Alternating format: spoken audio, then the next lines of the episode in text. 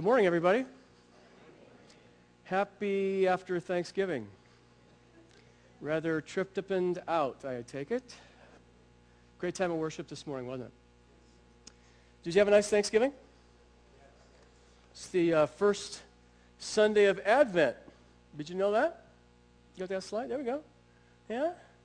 As uh, Will and Adam and Kevin getting ready to uh, sing a trio.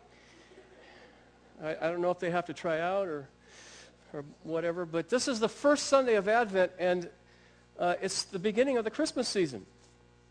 Anybody have anything weird happen, by the way, at Thanksgiving? Did you have, like, the turkey burned or the gravy burned or somebody dumped the cranberry sauce or anybody? No? Seems like something like that always happens at Thanksgiving. As far as Christmas is concerned, Charles Dickens once said, I have always thought of Christmas time as a good time of the year, a kind, forgiving, charitable time. The only time I know of in the long calendar of the year when men and women seem, by agreeing silently together, to open their shut-up hearts freely and to think of people below them as if they were really fellow passengers to the grave and not another race of creatures bound on other journeys. I love that. Same guy that wrote the Christmas Carol. I want to talk this morning about um, prayer, but something that's foundational to prayer that we often may miss.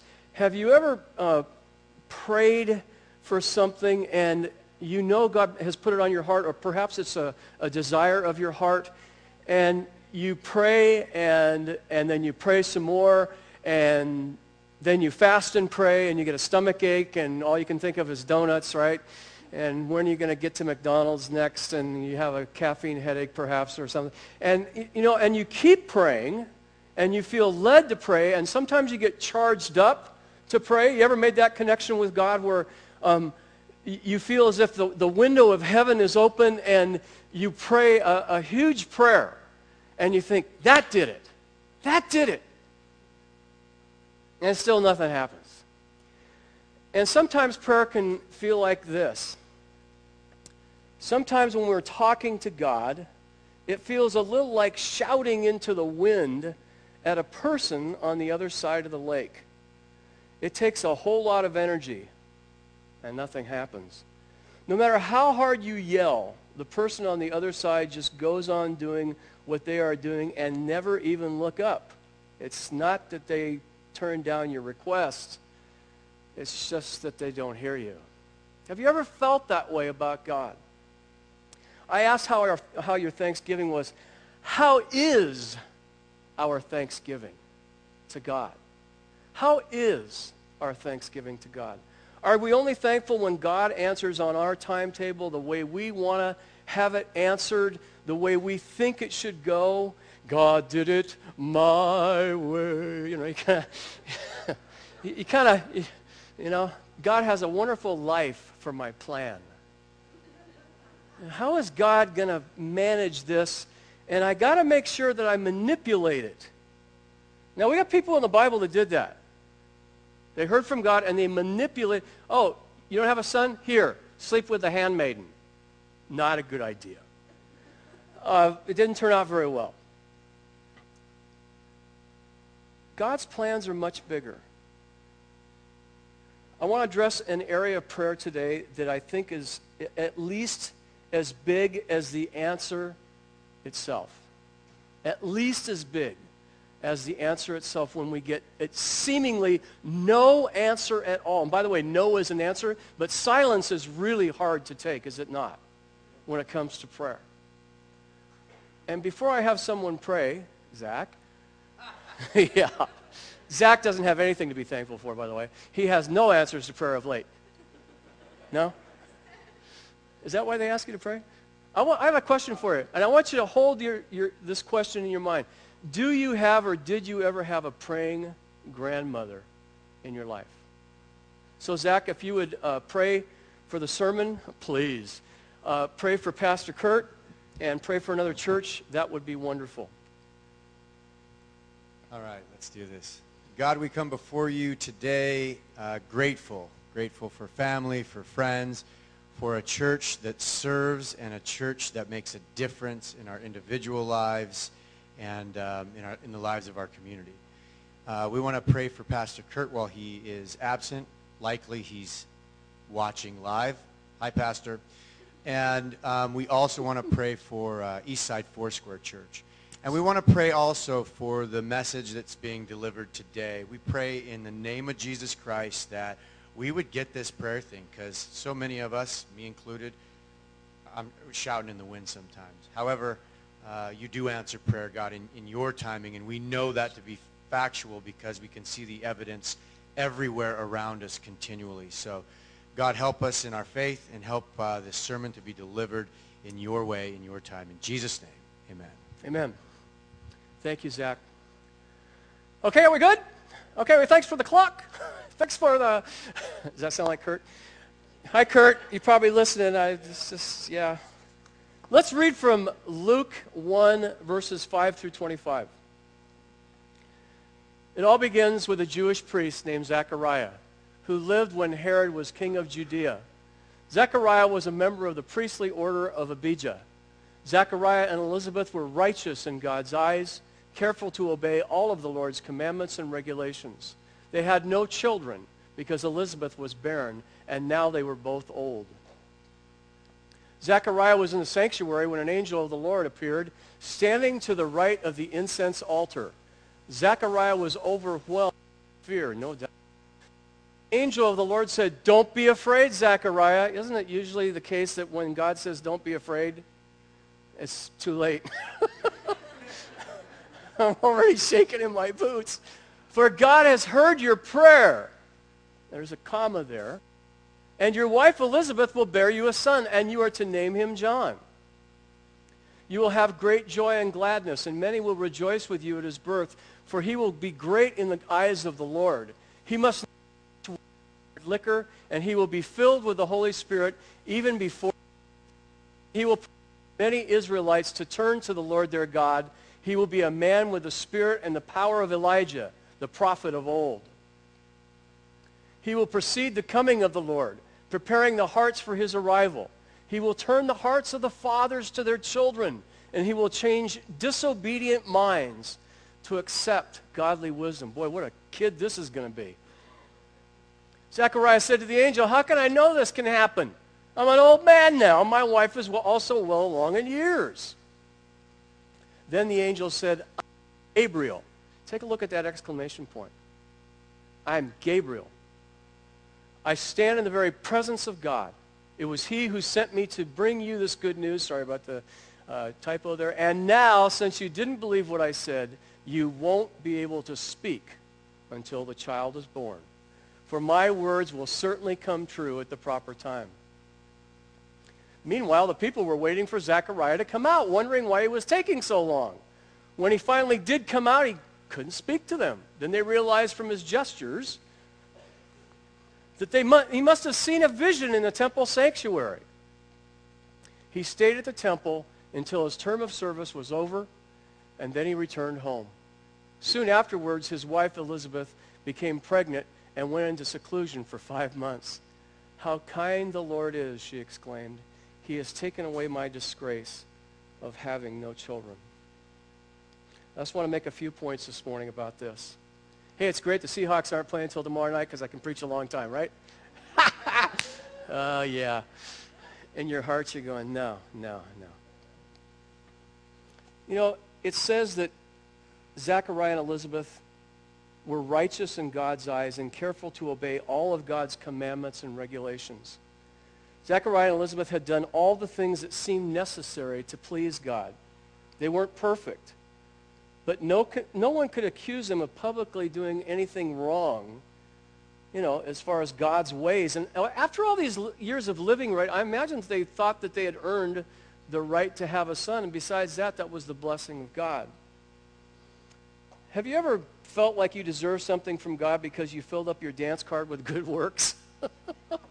I got it punched a number of times, God. It's true that we can do nothing that deserves God's favor and kindness, but God is full of grace. He's full of grace. And he lovingly listens and he notes when we pray and as we live for him. God has taken notice of their prayers. He's taken notice of their prayers. More than that, he heard the cry from their hearts for a son.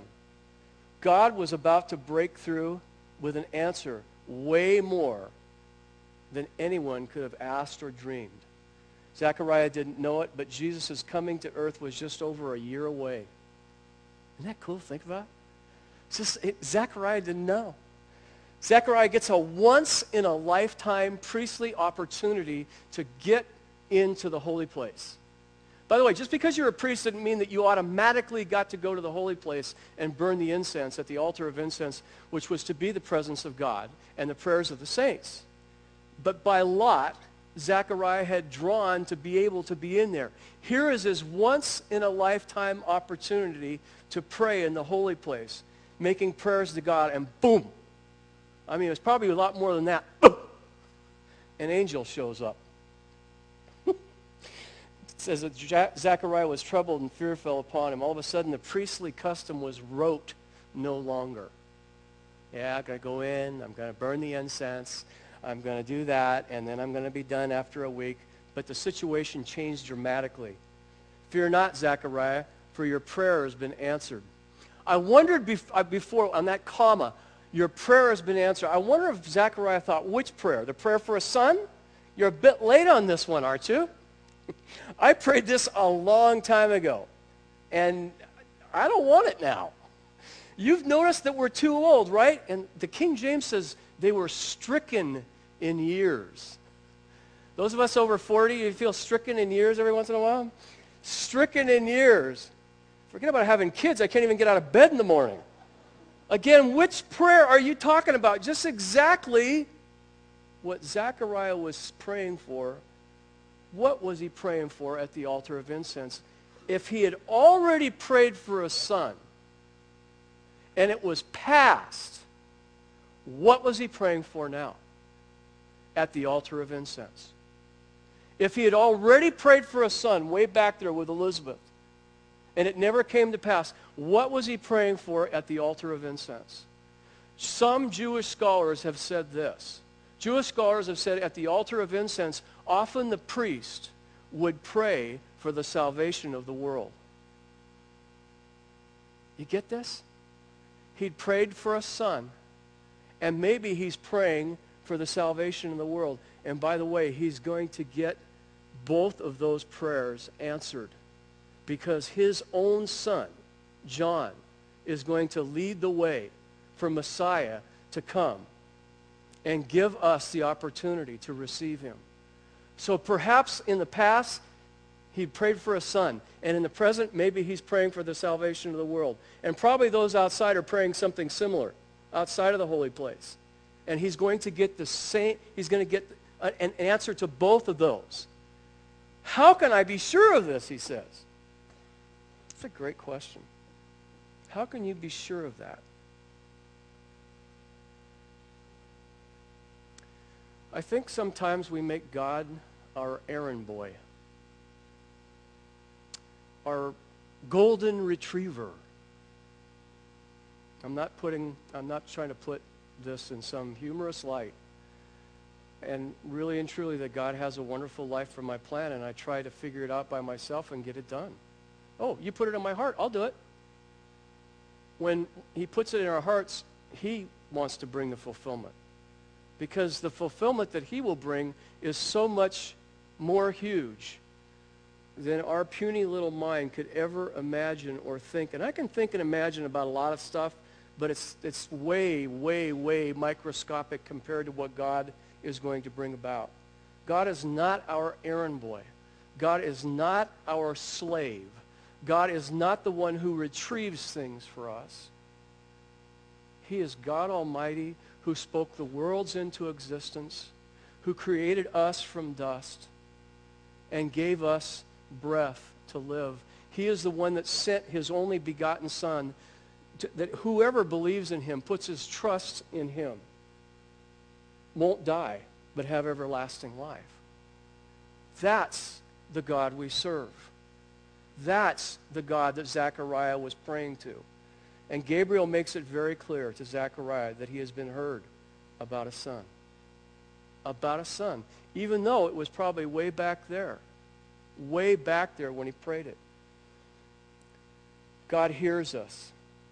It's remarkable and it's extraordinary. To be heard by God is incredibly fantastic. Let me say it one more time because I, am so, this is like mind-blowing to me. Maybe it's really simple, something you, you already thought about, but the fact that he hears us is remarkable and extraordinary. To be heard by God is incredibly fantastic. Uh, there was probably 10 scriptures in the Psalms that I pulled up on the Lord heard my voice. Here's one from Psalm 116, verse 1. I love the Lord because he hears my voice. David didn't say because he answered my prayer. He, I know I've been heard by God. When I was praying for a place for us to live this summer, I prayed and didn't know how God would, would answer, but I was so thankful because at one point, long before I knew the apartment was ours, when I prayed, I had the assurance that God would bring it. Did I still fret and worry? Uh, a little bit after that, but not as much. Not as much, because I know he had heard my prayer. And the assurance of having God hear us is the beginning of that prayer being answered. I have a, a relative that came over in the 1620s and 30s from England. His name was Peter Thatcher. When I read his diary, when I read his diary at Harvard, I got to kind of not sneak it out, but I got to have it for a couple hours, and I made copies. And you know, I probably shouldn't have done that, but you know, my name was Thatcher, so they had mercy on me. And I read about Peter Thatcher, and here's what I read about him: that he was a teacher, he was a pastor, and he was a doctor. Now, I could never do that, but I, I had the first two in common with him. And here's what I read about, and here was a quote from his diary: "I'm praying for future generations to know the living God." He was praying for me. He probably didn't even think maybe, I don't know, I don't think he probably thought any more than two or three, four generations ahead. And it was more, it was more than he could ever think or ask for. More than he could ever think or ask for. The timing of God's answer is not up to me. It's still clear that I'm to pray and remain faithful in prayer. I don't pray once and name it and claim it. Nope. You hear that? You know, name it and claim it. I got it. No, it's, it's more than that. It's knowing you've been heard, being faithful in prayer, and holding on to the promise that the Lord gave you. God's answer is not up to me. He hears the cry of my heart. Jesus is interceding for us as well. That's, to me, just that's absolutely. I, I, why would you do that, Jesus? Do you know me? Well, yeah. do you know me, Jesus, and you're interceding for me? You're asking the Father on my behalf for this to happen? In the same way, God took note of Zechariah's prayers the first time he prayed for a son. God heard him. He heard the cry of his heart. God does not delay in answering our prayers. 2 Peter says, as some count delay or slowness. And Galatians 4, 4 through 6, Paul says this, In the fullness of time, that is the right time, God sent his son, born of a woman, subject to the law, so he could adopt us as his very own children. Think about that. At the, when the right time had come, when the fullness of time was right, that's when God sent his son. Not when the Jews were clamoring for it, not when they were asking for a political Messiah or a spiritual Messiah, when you're going to destroy our enemies and establish your kingdom here. The fullness of time that God had set and the circumstances that God had set, that's when he sent his son to us, to earth, so that we would know him. When he's heard us, we have the assurance that he's going to send his answer. Back to Luke 1. Gabriel doesn't say, you old fool, don't you know who I am? I'm not sure I would know it was Gabriel. you know, hi. yeah, my knees got weak. I mean, I just, you know, I, did you know who I am? You're a priest and you serve in the temple and you don't have a clue? And remember Father Abraham, he thought he was too old too. Instead of reprimanding Zechariah, Gabriel says, I am Gabriel. And here's what it literally says. I stand in the presence of God and am a guard at the throne of God and do his bidding. And the way that reads in the literal is, I am, I am Gabriel, I stand in the presence of God. I am standing in the presence of God now, and I'm standing right here before you, Zechariah, that you would know that there is a God who has heard you. Now that's like holographic before you even had a hologram. How is that? And I, I, think Zechariah understood it too, and that's probably what it scared him, not just the appearance of the angel. Oh, you're, you're there and you're here? How does that work? Wow. I don't know. It, it, it got to me. And by the way, Zechariah, since you don't have anything good to say, you're finished talking for a while. Hey, if he talks to an angel like that, what do you think he says to his wife at home? She's probably really glad about that. Oi, they took away your voice. Why did God do that? Well, personally, I know this. The places that I have been, you know, I've been a worship leader since I can remember, uh, since I got saved, and I, I've been in several churches in the worship pastor, and, you know, I could pat myself on the back doing all those good things. But um, when I came to Lake Sam, and Troy was on his way out, and my wife and I were coming here. It was like, see, God did this. Now I'm going to be the worship pastor. See how this worked out? I prayed, and God answered just the way I want. Oh, this is so wonderful. And then it was like, we want you to be on the steering team. Where are we steering to? Is there a place that, is there a destination that we're going? Because I, I, you don't understand, I'm, I'm the big, I, I'm the answer to your prayers. Now, don't ask the steering team if that's true, okay? Because they would tell you that. Uh, but see, in my mind, I'd manipulated this thing to, oh, yeah, I get it. And when I was told I was going to be on the steering team, uh, confession time. Is this okay to do this here? Yes, please. Uh, I, I didn't like that so much, and I didn't have very many good things to say about it to Maureen. Selah. Think about it.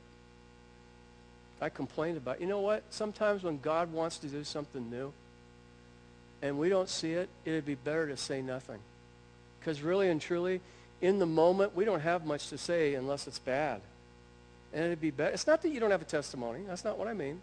It's not that you can't say that God is at work. But if you're not willing to accept the new thing, it'd be better if you just kind of, you know, my son once said, you know, people can keep their mouth shut. They really can. people learn, need to learn. I thought, he's, he's talking to me. you know? I, I need to learn to keep my mouth shut. Because this new thing that God did and the direction that, that uh, the Holy Spirit was showing Pastor Kurt was really cool.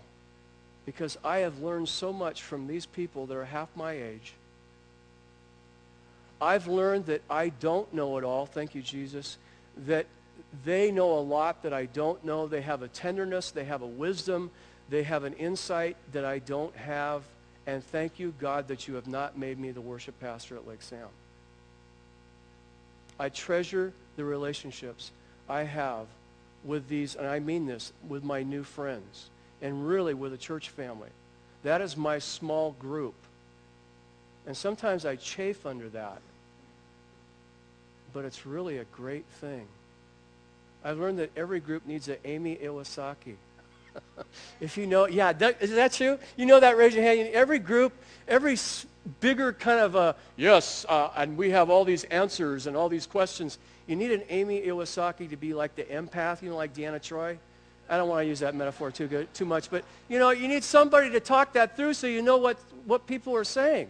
Oh, that's what Kevin meant when he said that I was an idiot. He really didn't mean that. Okay. He meant, and see, I think it's a good idea that Zechariah stopped talking. I think it's a good idea. You might think, well, didn't you have good intentions? Well, we're judged by our actions, not our intentions. You may have a heart of gold, but so does a hard-boiled egg.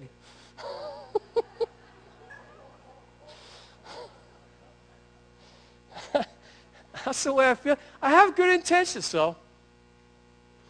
And walking through this process with the worship steering team has not been easy. Because, see, I was the one in charge for years. I was, seriously, it, it came down to me. And I think that pressure, and I, you know what? I don't have anything to prove with that anymore. Isn't that cool? No, no, really, serious. If you've had that kind of weight in your life and you don't have to carry it anymore, wow, thanks, God.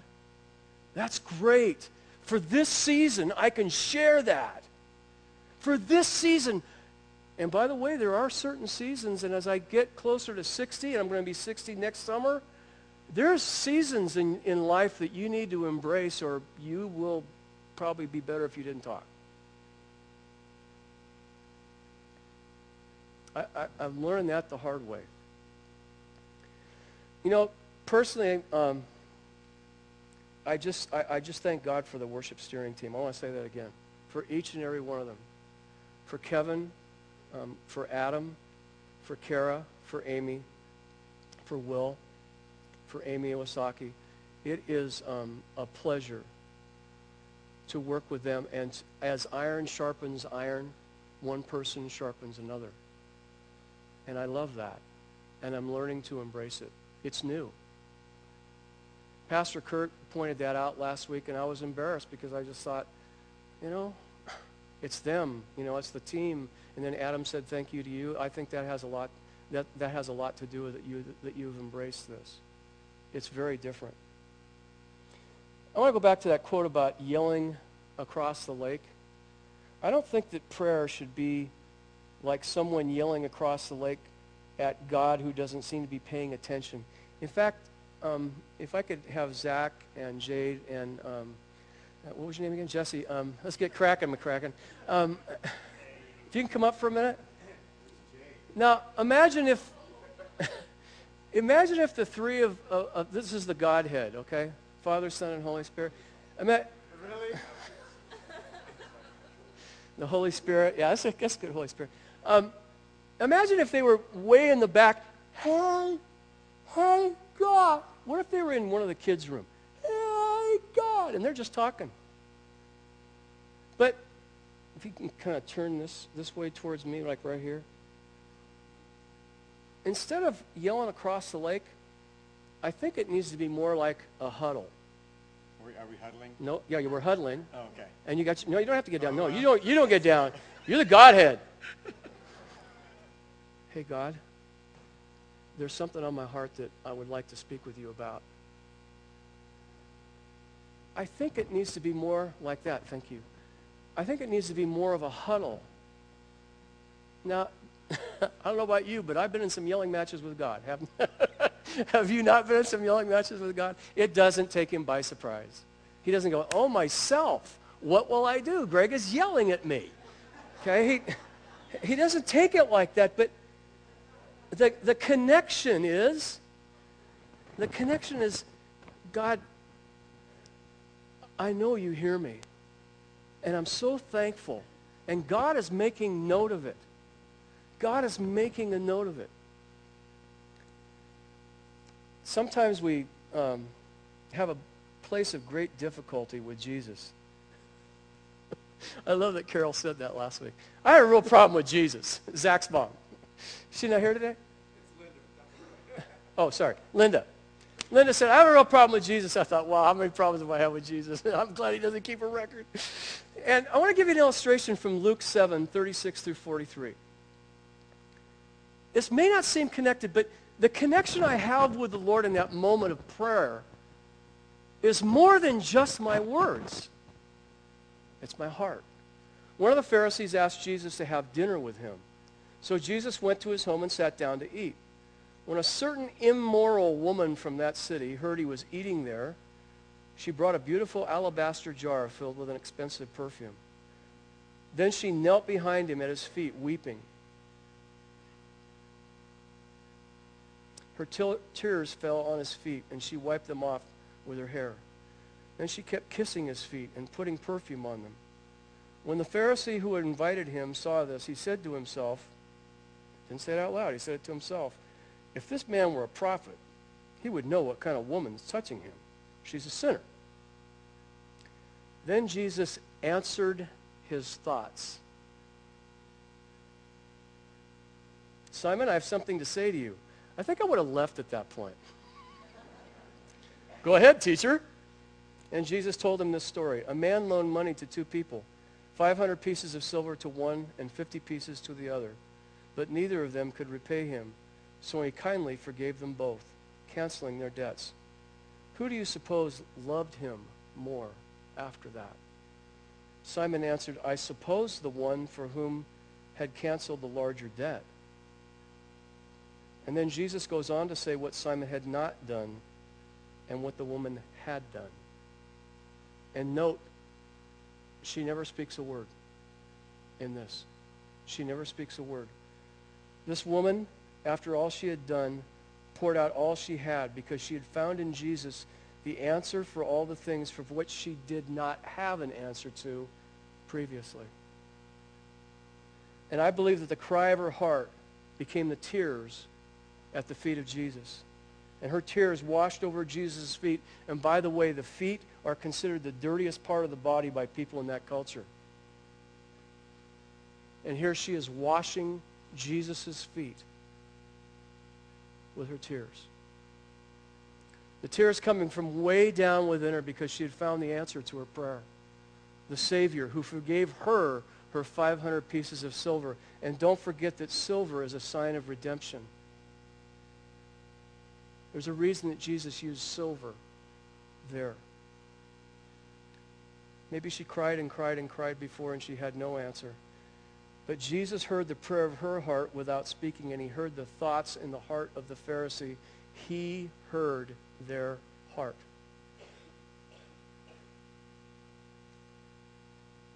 If we will give account for every idle word that we've spoken, and we will, God also hears the prayer and the cry of the heart.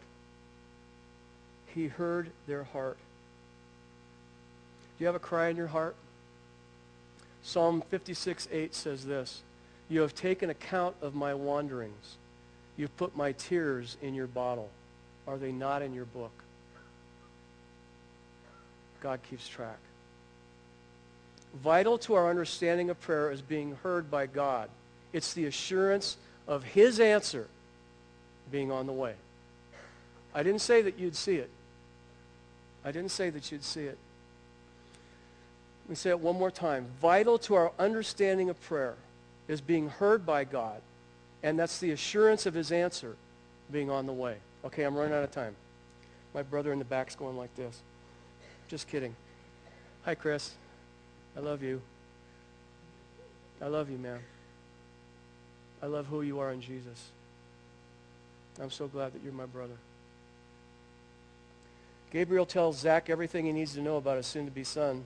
He says his name's going to be John. God is favorable. He tells Zechariah that his son will fulfill the prophecy in Malachi 4, 5, and 6.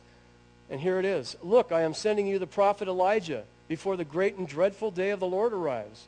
His preaching will turn the hearts of the fathers to their children and the hearts of the children to their fathers.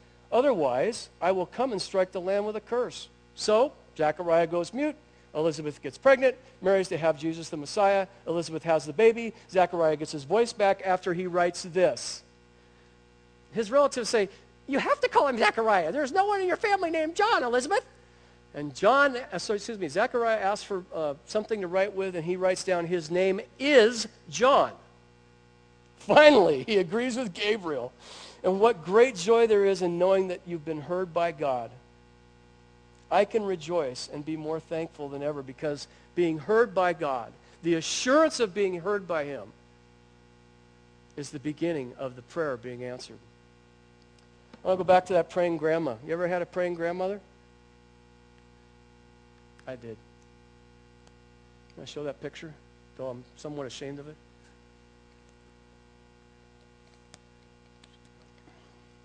That was me.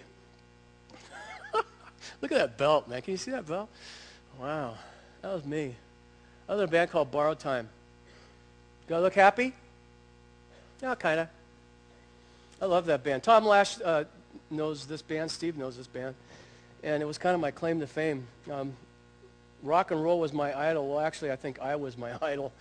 But, you know, I just, I love the band. And it would seem that to anyone else, maybe I was on top of the world. You can take that off now. By the way, that was taken by um, somebody you might know, Steve Poole. He was our he was our band manager for a little while, or a photographer. He looked a lot different than he looks now. anyway, hi Steve, if you're listening. Um, it seemed I had the world by the tail, but believe me, it had me. I cried myself to sleep sometimes, and I used drugs to ease the angst, whatever that was. I didn't like my family much. I was in counseling, and that was a dirty word back then if you were a teenager and you were in counseling. So I told my friends I had to see a social worker. That sounded a whole lot more acceptable. I didn't get along with my dad very much at all. So I began adopting my other friends' families because they seemed to accept me more than my own. I argued a lot with everybody, especially my girlfriend, and but God had a plan. My grandmother on my dad's side prayed a lot other relatives were praying for me as well, especially to get a haircut. I see my haircut just right down the road here. Before it was a vision place, it used to be a haircut place. But quietly, God was in the works. See, my, my brother came to faith in Christ, and then my mom and dad came back to Jesus. My sister, during that time, told me that she got saved, and I promptly talked her out of it. But God. Don't you love that phrase, but God? see that in the scriptures. But God heard my grandmother. In that very situation, God was there, hidden from the view of others perhaps, and especially me, but he was working. I worked at a gas station. People would come by and they wouldn't always get gas. Sometimes they'd stop by and they'd say, the Holy Spirit told me to stop and talk to you about Jesus. Do you know my parents? Did they send you? Did my brother send you? I read Chick tracts. Anybody remember Chick tracts? You know, God comics, we call them. I'd run into Jesus people on the street and they'd tell me about God and I'd listen for a while and then I'd get angry. But God was working through the prayers of my grandmother and a few others. I think my dad was praying too because I heard God's name a lot, but it may have been in a different context. a few weeks before Christmas, this is why this time of the year is so important to me. It was a few weeks before Christmas, my first year in college, and I seriously thought about taking my own life. Things were not good. And in the middle of this thought, in the middle of making plans, the phone rang. It was my best friend, Ken. Been best friends since about seventh grade, and we've been through a lot of life together, especially as teenagers. His family was my family, and vice versa. We were close, and thanks be to God, we're still close, even after a 20-year period of not talking to one another. He called me that night and he said, what are you doing? Not much. I'm watching TV, you know, uh, why? Uh, I'm, you know, tired. I'm, well, I'm coming over and we're going Christmas shopping tonight. Uh, not too, uh, no, not tonight. No, no, no. How about next week? I'm busy tonight. You are? Well, it's too late, Ken said. And within 15 minutes, he was out in front of my house honking his horn. We went to Southcenter that night. I said, I don't want to do this. I don't have much money. He sticks a wad of money in my hand and he said, I got to I got a raise and a Christmas bonus. Go to it. Buy presents. Not for you, but for other people. Go buy presents. Gee, I think I can do that. I bought a bunch of presents for my girlfriend's family, a couple for my family. Sorry, Chris. Um, I felt really good about getting those things for others, especially with somebody else's money. that was the nice part. Then we went to a fancy restaurant. Ken never, I never saw Ken spend money like that. We laughed a lot without any augmentations, you know what I mean. He had Christmas joy and it was just irresistible. He dropped me off. I went to bed that night thinking life isn't so bad. And doing things for others is really cool. My thoughts of suicide subsided for a bit.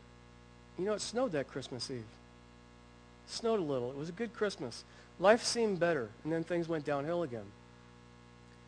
I believe that because of my grandmother, Teresa, because of her prayers, because of the assurance she had of being heard by God, by the way, she called it praying through. Anybody remember that phrase?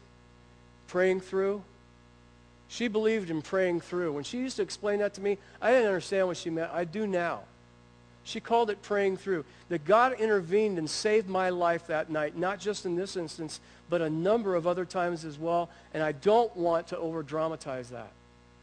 Fast forward four months after that Christmas, Ken and I committed our lives to Jesus the same night. Wow.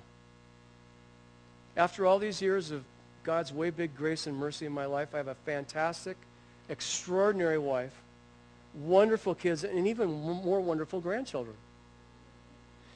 I love my family. I'm learning to love my enemies. Remember the sermon about the neighbor from hell? If you haven't heard that one, he was my enemy. At least I thought he was. Bless him with a brick, Lord. I used to pray for him, all right. Don't forget that we were enemies and far from God at one time. He, he alone brings us near to himself by his blood, by his death, and by his resurrection. I love giving the gifts and ministries away that God has entrusted to me over these last 40 years. Giving gifts to people still brings me great joy. I learned a lesson before I was even saved that God showed me that he was at work and I didn't even see it. We found a church family we didn't think existed. God is so good. Can you say amen to that? Oh, I'm sorry. Can you say amen to that? Yes. Who, who did I call after receiving Jesus as Savior, do you think? Yeah, my grandma. You know what she said? I've been praying for you since before you were born. The way things were going, I wasn't sure I was going to live to see it. my grandmother rejoiced that she'd been heard and that I would be saved. And she didn't even know if she would live to see the fulfillment of it.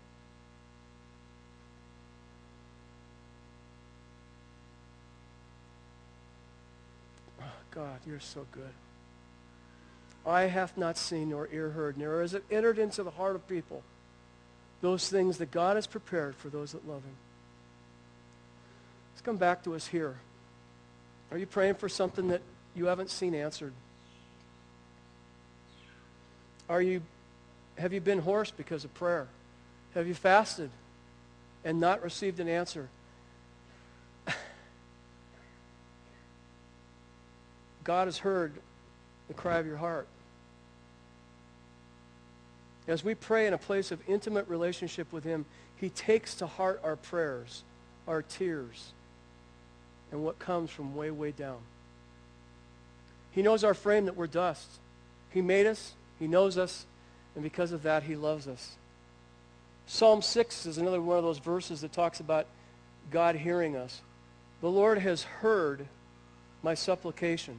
The Lord receives my prayer. It doesn't say answer. We should be thankful. I've screamed like that sometimes in prayer. We should be thankful that God hears us in the first place. The God of the universe who made everything top to bottom from something so astronomical to something so microscopic that he hears our prayer. That's something to be thankful for and something to look forward to in the Christmas season. That God is going to work a work that we never thought possible. I have a small present for you this morning. Ushers, did you get that? Did you get that present? I have a small present for you this morning.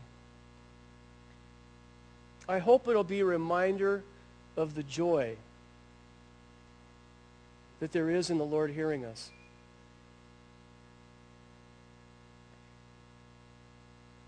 I know those presents are around here somewhere. Can we put up John 16, verse 24? Until now, you have not asked anything in my name. Ask, and you'll receive, and your joy will be complete. You know, Jesus isn't upbraiding his disciples here for not praying in his name. He's saying you haven't done it up to this point. Now you can do it. Now you can do it. And your joy is going to be made full. I'd like that little present that you're going to get. Maybe we can hand them out as people go out. I don't know. Do we have them there? Maybe. There we go. Maybe just take one per family. Thanks, Bruce.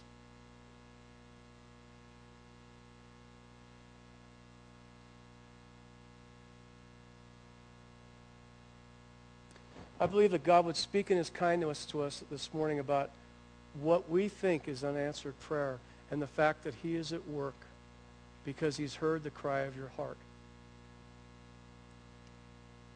I remember being in church one Sunday before I knew Maureen. I didn't even know who the person was at the back of the church. I was 19 years old. I was newly saved.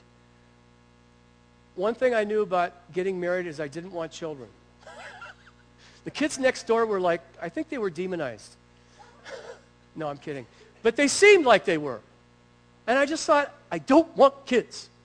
But there was a, there was a, a woman in the back of the church with, a, with her six-week-old standing in the back of the church, and her husband was up front at the church I was at. He was singing, and the two and, and the, one of the other uh, the, of their kids was there as well, and they came together as a family. And I looked at that family. I said, I want to have a family like that someday. You know that was Maureen's sister and brother-in-law. God heard the cry of my heart. God hears the cry of your heart this morning. Let that small little present remind you that his love is towards you, that he's heard the cry of your heart, and he's going to answer. Now, I know the presents are still going out. That's okay. But would you take the, the cup that's in front of you? Thank you. O come, O come, Emmanuel ransom captive Israel.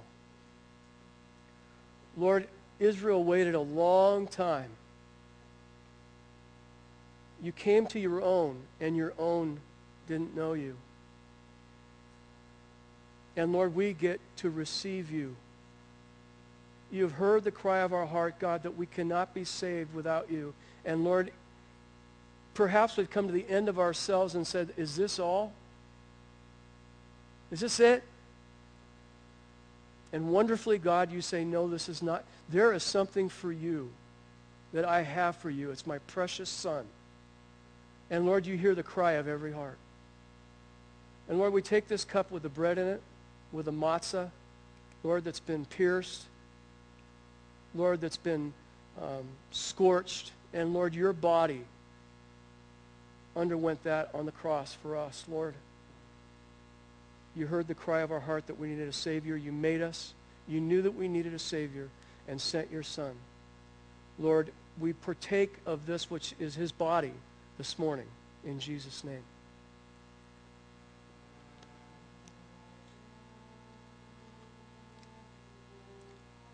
And Lord, you said, this is the covenant in my blood.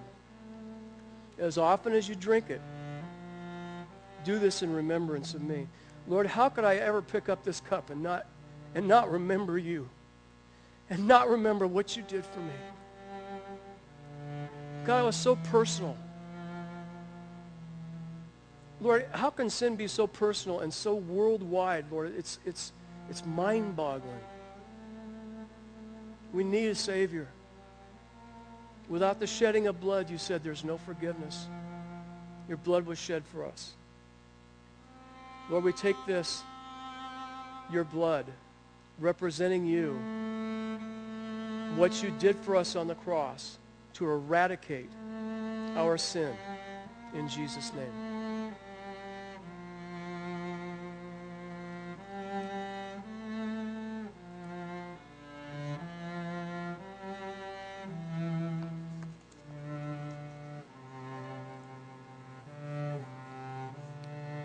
Father, in Jesus' name this morning, we pray that our hearts would be prepared for you.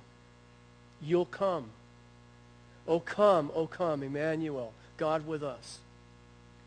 Lord, if we have not been thankful, if we have, if we have thought that you have not heard our prayer, I pray the assurance of the Holy Spirit would come in right now and remind us that you care deeply for us, that our names are engraved on your hands, and that you cannot forget us. That's how great your love is towards us, God. Lord, this season, that we'd be that light that we heard about this morning. That we would, Lord, represent you. That we would stop and pray as we've heard. And ask you, God, how can we understand the Holy Spirit if we don't think that you heard us? How can we operate, Lord, if we don't think that you've heard us? So thank you for hearing us, God. Thank you for hearing us in Jesus' name. Amen.